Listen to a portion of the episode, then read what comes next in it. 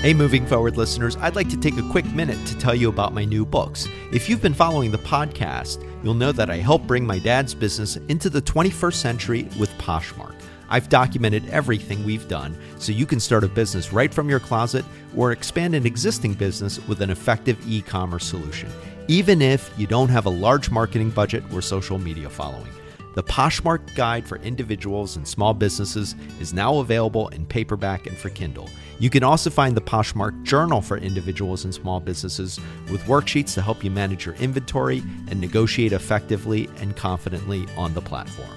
Both titles are available on Amazon, where you can find quick access links at bemovingforward.com or in my link tree, which is in the show notes for today's episode. Start learning and moving forward today. Hey, John Lim here. We're back with episode 214. Let's go ahead and jump in. So, just as a heads up, we're at the end of February. I've gotten a great response from so many of you who want to continue learning more about Poshmark. And I've also heard from other people who want to learn about other topics such as podcasting or writing a book. So, we're going to split the difference. I'm going to spend uh, March on Poshmark. So, this will be a three month mini series and uh, probably in April is when we're going to uh, dive into a new topic. So we'll see how it goes. Uh, I hadn't intended on uh, doing a Poshmark podcast, but I've gotten such a great response from so many of you, and I really appreciate it. So today, let's start part one with a new feature on Poshmark that just came out last week that I didn't know that I wanted. So as I've been on Poshmark now for what uh, a little more than half a year. Uh, I've come up with features uh, in my own head that I'd love to see on the platform. I think I've even sent in a few as suggestions, such as the ability to pin posts. Uh, I'd love to see the ability to bulk share items, so more than just sharing one item uh, to a party or uh, to, to my followers. And at some point, I think video would be really cool to see integrated into the platform. The draft feature wasn't something I really thought about. Um, and uh, until it occurred to me that actually there are times where I'm working with my dad. And for those of you who are new to the podcast, so I, I work with my dad. He has a brick and mortar store, and Poshmark has been developing. Poshmark has been really building out his business online. And there are times where we're working together. Now, theoretically, a listing shouldn't take you all that long. It takes me about two minutes per listing. But there are times where I'm in the middle of the listing and my dad gets pulled away. He's got information on the particular item that we're listing that I don't have. So I have to wait till he's done.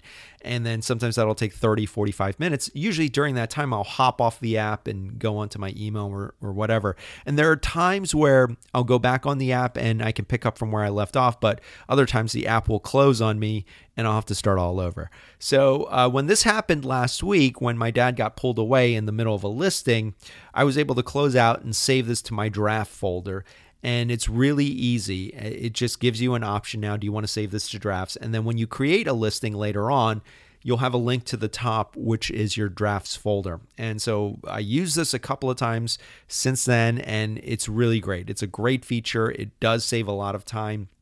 The other advantage is that there are times where we're creating listings of similar items but different colors. So let's say a blue dress as opposed to a red dress, but they're the same type of dress. I want to make sure that the copy is is congruent. So I'll be able to save the current listing into a, a folder, and if we know that we have it listed already in a different color, I'll be able to go back into the app and see what we have for that listing to make it uh, congruent.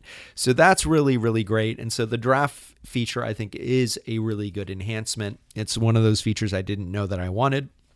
If you're on Poshmark, I'd love to hear if you're using this and what your thoughts are. All right, part two, let's go ahead and talk about what the heck is a Poshmark ambassador? I mean, when I hear the word ambassador, I think of pomp and circumstance, sashes, and fancy hats. Uh, and when we started on Poshmark, I saw that some sellers were listed, were branded as Poshmark ambassadors. Uh, what exactly is it? It is a program that sellers are invited to join after they've been on Poshmark for a while and they've hit certain benchmarks, uh, minimum number of sales, uh, if their average shipping time is under a, a certain number of days, um, et cetera, et cetera. I think under one day actually, uh, and minimum number of shares. There, there's a list of uh, benchmarks to hit. And once you achieve those, you'll be invited to be part of the program. Being a Poshmark ambassador, uh, I learned uh, allows you access to, I think, to certain events, uh, maybe certain um, exclusives on uh, notices on Poshmark.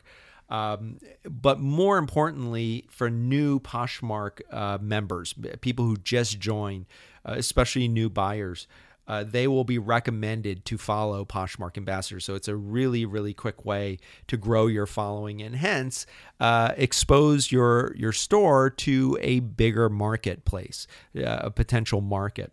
Uh, when we started, I looked at the requirements for the ambassador program. I said, "There's no way we're going to hit that," uh, and so I, I, I just didn't even think we would ever get there. But the more I engaged with Poshmark, and if you listen to the prior episodes, I, I talk about this how we started engaging more every day, and it wasn't spending hours. It was really in the beginning, just even a couple of minutes, and then as we grew our listings, we uh, I started spending more time on the platform, and eventually we actually hit all the benchmarks. And in October of last year, we were invited to join. We've been in the program since, and I think it's great. Uh, I will put it in perspective. I don't think it's the end all be all. I don't think it's something that you as a new Poshmark seller should should go on and say, "Oh, I need to do this right away." Don't stress out about it. And don't think that you're going to miss out because you're not an ambassador. Uh, the bottom line is a buyer's not really going to care. I mean, some might. I mean, they may see it as, okay, this person's an ambassador. I might take a closer look. But what a buyer's going to care about is their experience buying from you. And that means answering questions. That means uh, when they order from you, that you ship out your orders right away, that you follow up. Uh, it's really about providing great service. So I'm going to say that um, being a Poshmark ambassador is great. I think it's something definitely to strive for, but it's not something that should be an end to itself.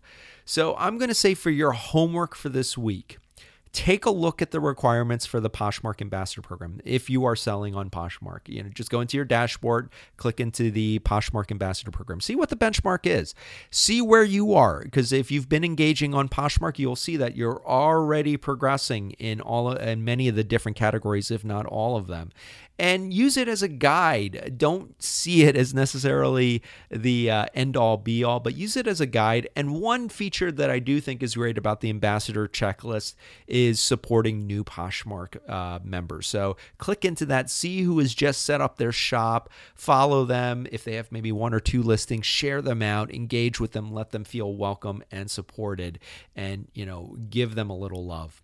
All right, we'll be back next week with more Poshmark tips. Let's move into part three. So, uh, a book that I read uh, last week that I want to recommend Bad Blood Secrets and Lies in a Silicon Valley Startup by John, I believe it's Carreyrou. Carreyrou. It's a fascinating look at the rise and fall of Theranos and its founder, uh, Elizabeth Holmes.